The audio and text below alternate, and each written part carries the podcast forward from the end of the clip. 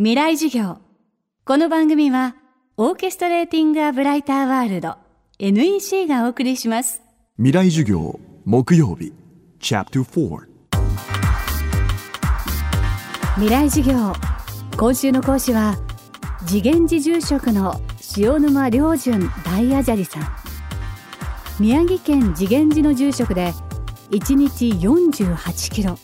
16時間の山登りを1000日およそ9年がかりで取り掛かる1300年に2人の成功者しかいない修行。千日解放業の達成者である塩沼さん。今週は歩きながら自分を見つめ直す方法歩行禅について伺ってきましたが今日は塩沼さんご自身の今の思いについて伺います。32歳で千日解放業を達成し間もなく50歳になる塩沼さん。日本にとどまらず世界へ目を向けているそうです。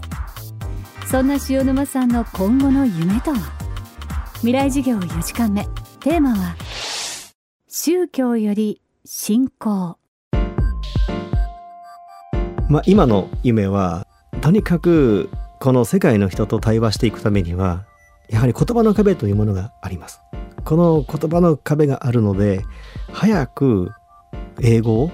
もっと堪能になりたいなという夢がありますね。これがもう50過ぎてますのでなかなかね記憶力が若い頃のようにはいかないんですけどもでもこれはやはり訓練なのでやっぱり繰り返し繰り返し毎日単語とにらめっこをしてというのは、まあ、昔と変わらない修行ですねこれはね。まず自分がそれをマスターしないといけないので今はニューヨークに小僧修行に行くようなもんですね。若い頃雑巾を持ってほうきを持ってバケツを持って境内を歩き回って修行してましたけれども今はニューヨーク小僧として下積みからこの50の挑戦ですけれどもより多くの友達を作りそしていろんな宗教の人と対話をしながら私はその宗教というものは本来は対立がないと思うんですね。でよく勉強された方人生経験を積まれた方のその指導者たちとたまにお話をするんですけどみんな宗教っていうのは垣根がないよねと皆さんおっしゃいます。みんな一つだよね根本は。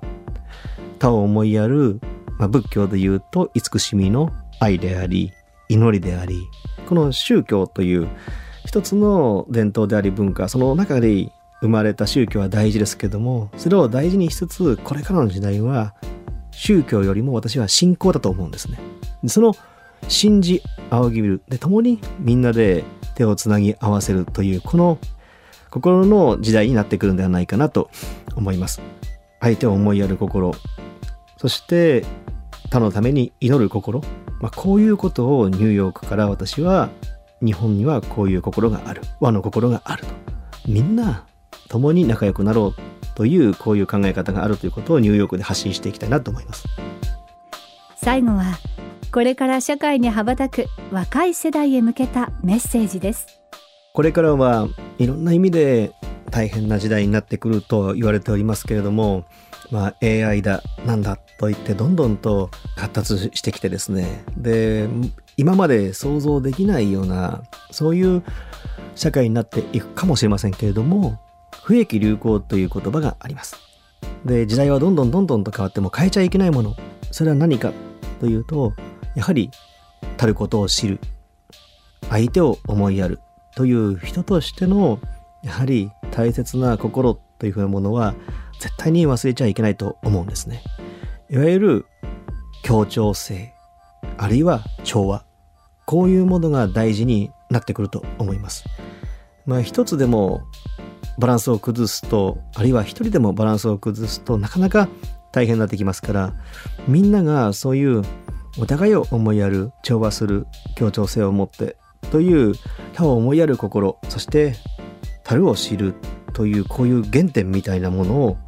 とても大事にしないといけない、まあ、未来はそういう時代になってくると思います。そういう心を持ってですねどんどんとこの日本からそして国際舞台に発信してそして国際的に活躍する若者たちが増えていったらいいと思います。日本人は曖昧だって言われますけどもいろんなものを調和をとってそしてこの和の心で一つ一つ前に進めていくという文化があります。今こそやはりこういう国際的にもそういう心が大事だと思いますので若い人たちはどんどんと日本の心を世界に伝えていってほしいと思います。未来授業今週の講師は次元寺住職塩沼良順大アジャリさん。今日のテーマは宗教より信仰でした。著書歩くだけで不調が消える歩行前のすすめは角川から発売中です。この番組はポッドキャストでも配信中。バックナンバーも聞くことができます。アクセスは東京 FM のトップページから。来週はジャーナリストの田原総一郎さんの講義をお送りします。